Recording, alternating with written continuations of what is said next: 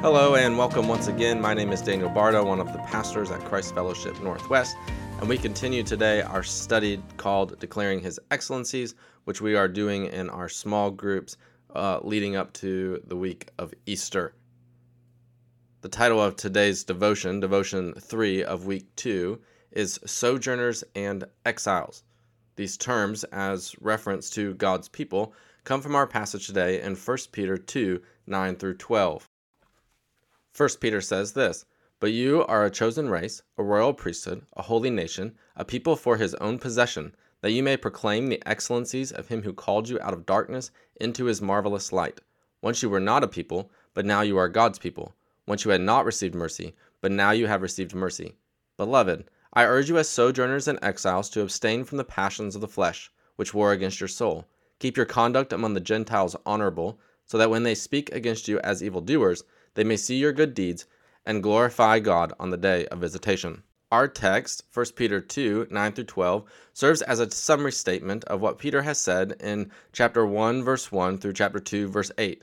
He summarized who the people of God are as a chosen race, a royal priesthood, a holy nation, and a people for God's own possession.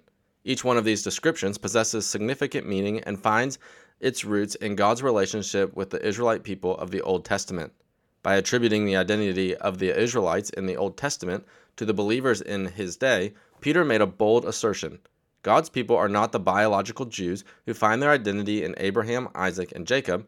Rather, his people are those who, by faith, are in Jesus. Romans 9 6 8 says this very plainly. For not all who are descended from Israel belong to Israel, and not all are children of Abraham, because they are his offspring. This means that it is not the children of the flesh who are the children of God, but the children of the promise are counted as offspring.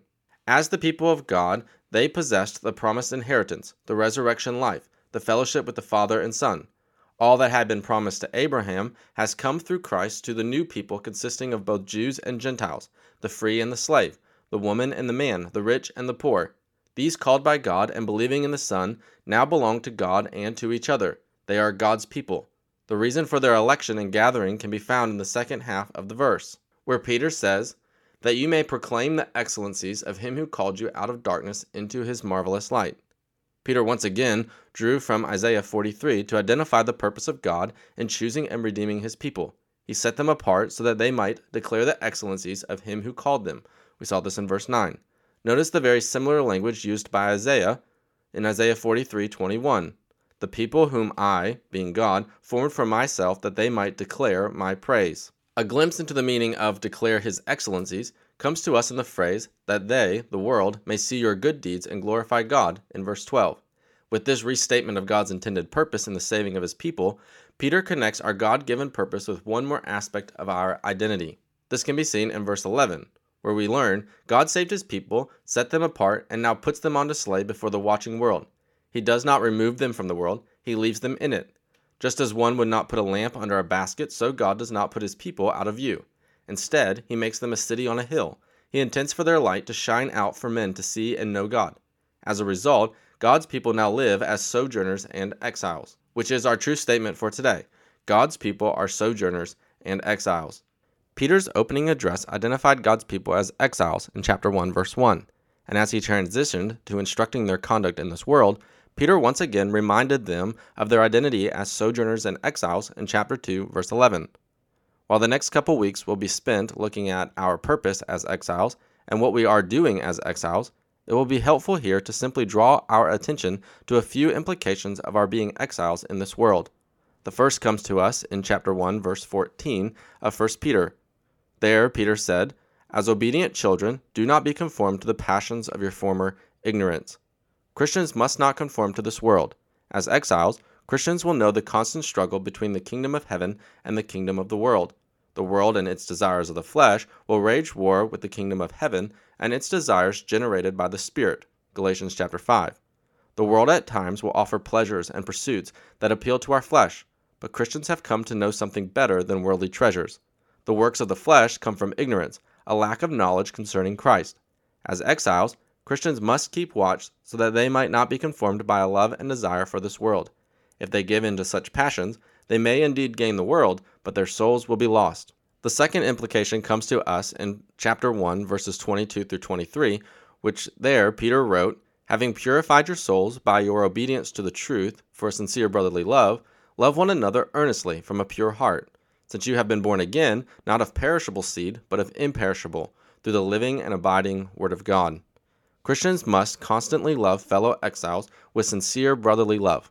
How might Christians remain faithful without getting entangled in worldly affairs? They will do so in a loving community with each other. The journey through this life might be long and difficult. Those who participate in the loving community of the saints will safely navigate these foreign lands and arrive at their forever home. However, those who forsake the coming together of the church in love run the risk of losing hope and wavering.